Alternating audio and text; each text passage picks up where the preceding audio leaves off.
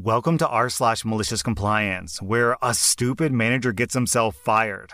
Our next Reddit post is from The Flump. So I started a new job about 2 years ago, and I finally found a job that I'm naturally good at, which has been amazing because my performance has been top-notch. I've had no disciplinary actions, and I've even gotten a few awards. So I started helping out my fellow coworkers when they were struggling, and especially helping out the newbies who just got off training. Our training is garbage generic training for 3 weeks, which has literally nothing to do with our sector. And we're literally told to forget everything we learned because it just doesn't apply to us. So, naturally, our newbies struggle a lot at the start, and that tanks the performance for the entire team. So, I wanted to be a good team player now that I finally felt like I knew what I was doing, but apparently that was a mistake on my part. After 3 months of helping my team, I was called into a meeting with our coach to discuss my behavior. I was told that I wasn't allowed to help my coworkers because I'm not trained in that field, and only the higher-ups are supposed to answer questions and make decisions within our job. And that would be fine and understandable if the coach was available for the entire 8-hour shift to answer questions and help people, which they aren't. I pointed this out along with some statistics that since I started helping out, our performance has gone up each month. And it helps the newbies feel welcome because they have a non-superior coworker they can ask questions to without needing to worry about it. This was another mistake on my part. Our coach got really angry, and I was basically told that this is how it is, and if I'm caught giving unsanctioned help again, I'll receive disciplinary action. Okay, fine. Have it your way, you sad, pathetic excuse of a human. I screenshotted the conversation, dug up performance reports prior to me helping, during me helping, and for the next 3 months without me helping. And wow, shocker, we started tanking in our performance.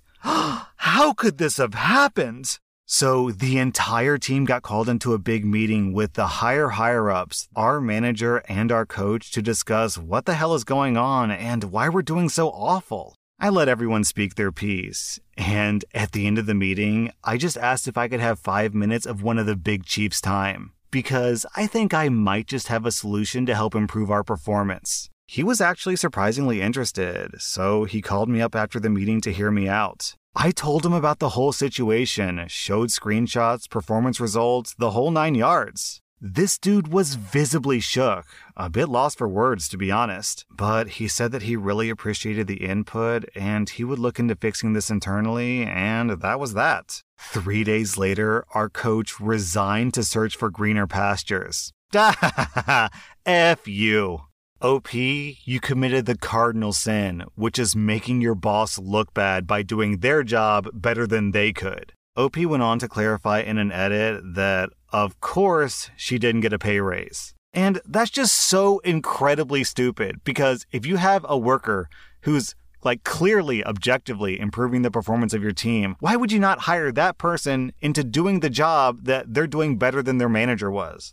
Isn't that just the stupidly obvious, clear answer? But nope, corporate BS is always going to be corporate BS. And speaking of stupid corporate BS, we have this post from Raptor Blues down below. It's amazing how clueless management can be. I worked a field job where we had to call an 800 number after on-site service so we could log our time. Our company started cutting back on the people that we would call in that call center to save money. Those attempts to save money ended up costing the company a massive amount of money because they had 300 workers in the field just sitting on hold for hours at a time waiting to log their service calls. One of our service directors visited our city, and I asked for 5 minutes with him, just as you did. In that 5 minutes, we did a math problem together. 300 workers in the field times 1 hour of waiting on hold a day equals 300 hours per day wasted on hold by field personnel. Mr. Director, how many call center reps do you think that we could hire with that?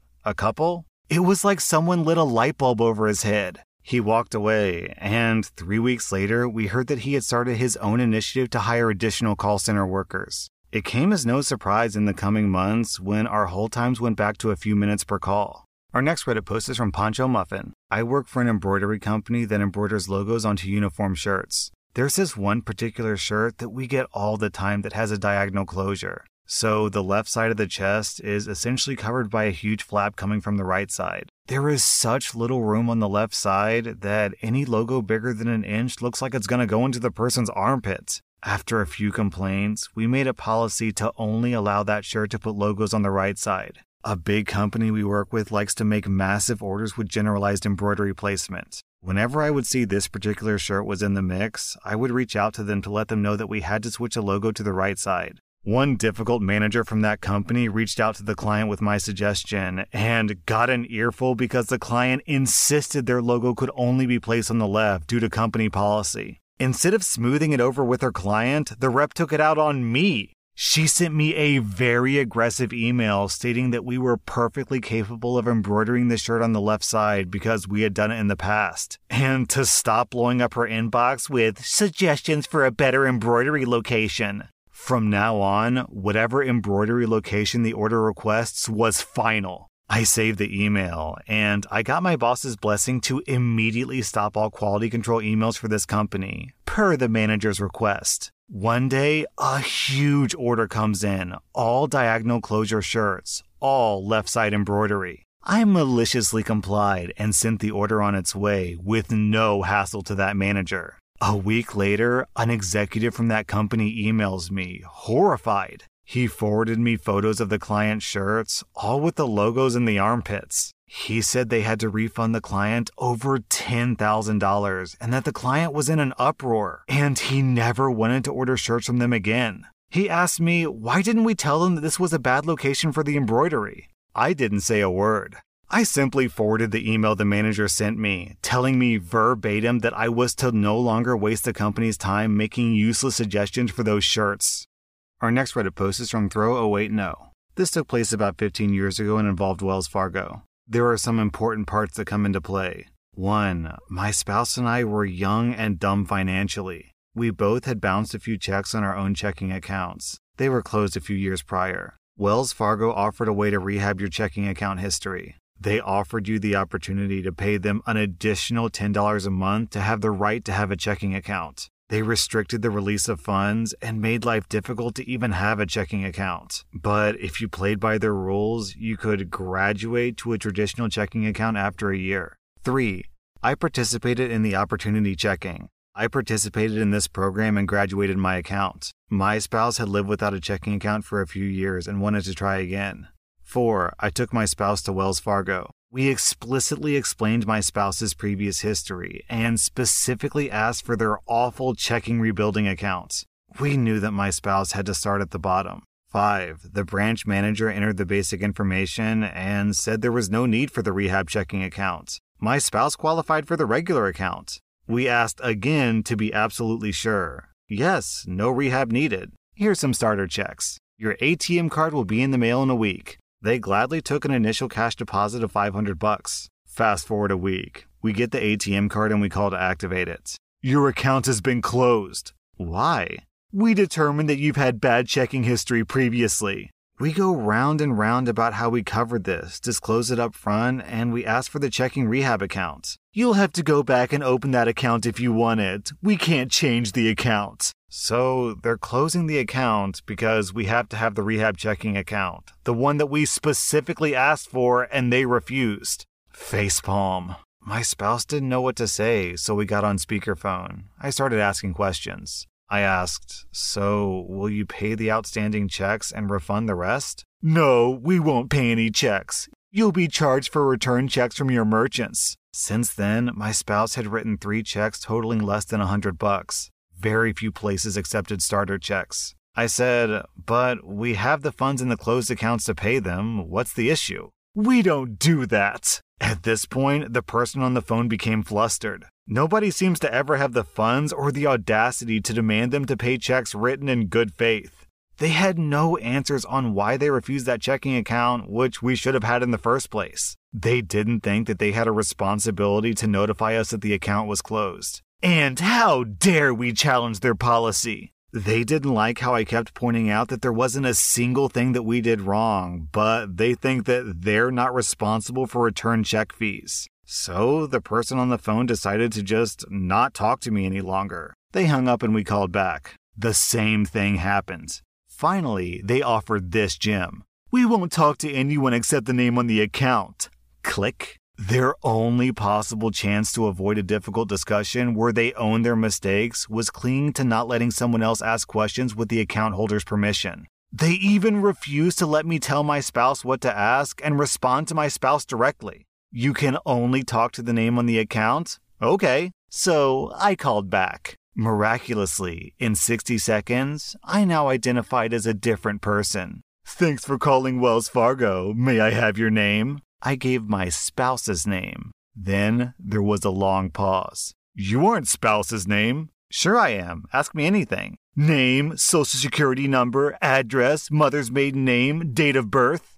I gave all the information, and then there was another long pause. No, you're not the spouse. Why do you say that? Because you're a man. Wait a minute. That's why you closed my account? Because I'm a man? I'm pretty sure that's illegal.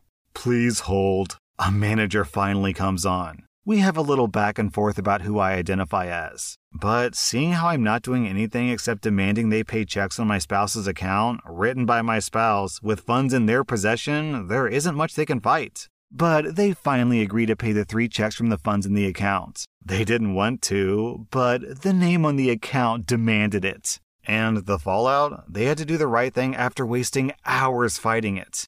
Down in the comments, we have this story from Blaith. When my mom died, we were trying to close accounts and switch names on the account. It was for things like paying off mortgages and changing the utilities, things that had to be done pretty soon after she passed away. I was told repeatedly that they would only speak to the account holder. I understood they were just following their training, but come on, she was dead. How was I supposed to get in touch with her? I told one person they would need a medium or a Ouija board to speak to her, and if they did make contact, to have her call me because I wanted to speak to her too. Then Arztorak replies, when my grandmother passed, my grandfather took her urn with him to the various banks and whatnot. He placed it on people's desks so they could speak to her directly. It made the whole process a lot quicker. Our next Reddit post is from Ashtit. I work in healthcare, where phones are not allowed to be used while we're caring for patients. This is for privacy reasons, which is fine and understandable. Most of us have our phones on us or in the break room, and we don't use them unless on break or away from patient care areas. None of us check our phones while we're busy, and if we do, we'll always get called out for it by other staff.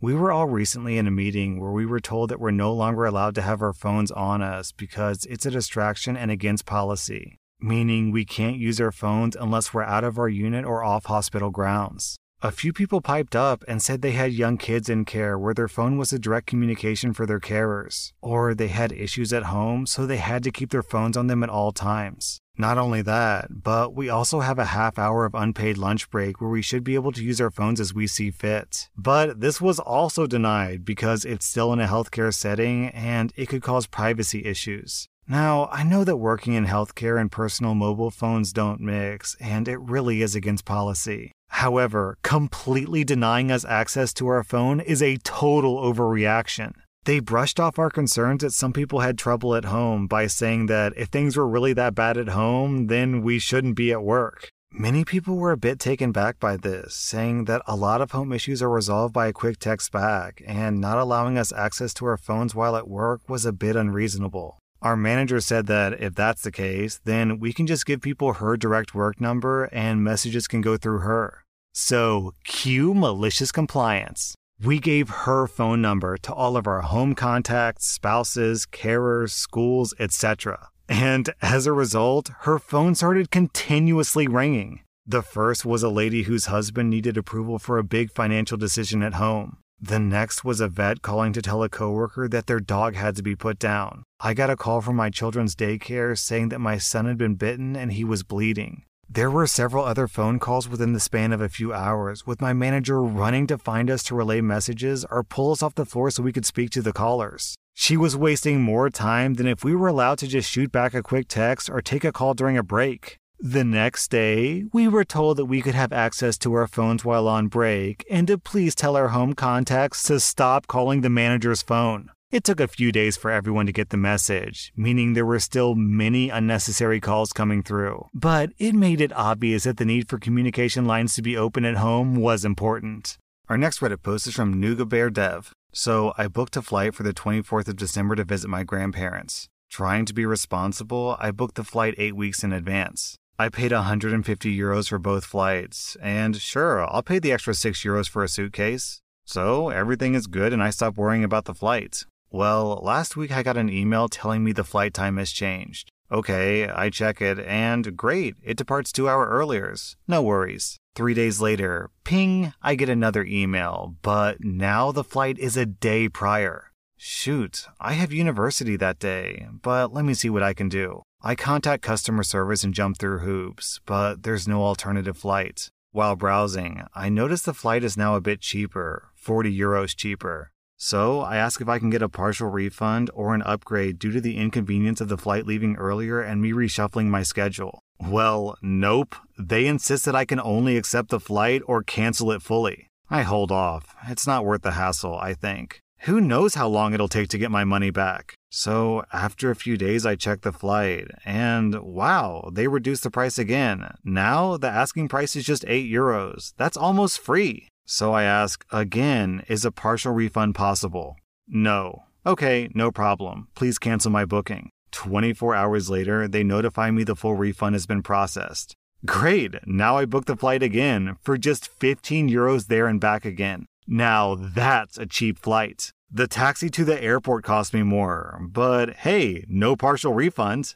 That was r/Maliciouscompliance, and this is r/PuppyBloopers. Oh my god, Hugo, that is nasty. You gotta get out. Come on, dog. Come on. Hugo, you can't fart in here, dog. Oh, this is awful. Come on. Come on. Hugo. Oh, I gotta air this out. Holy shit, dog. You got stinky farts, pooch.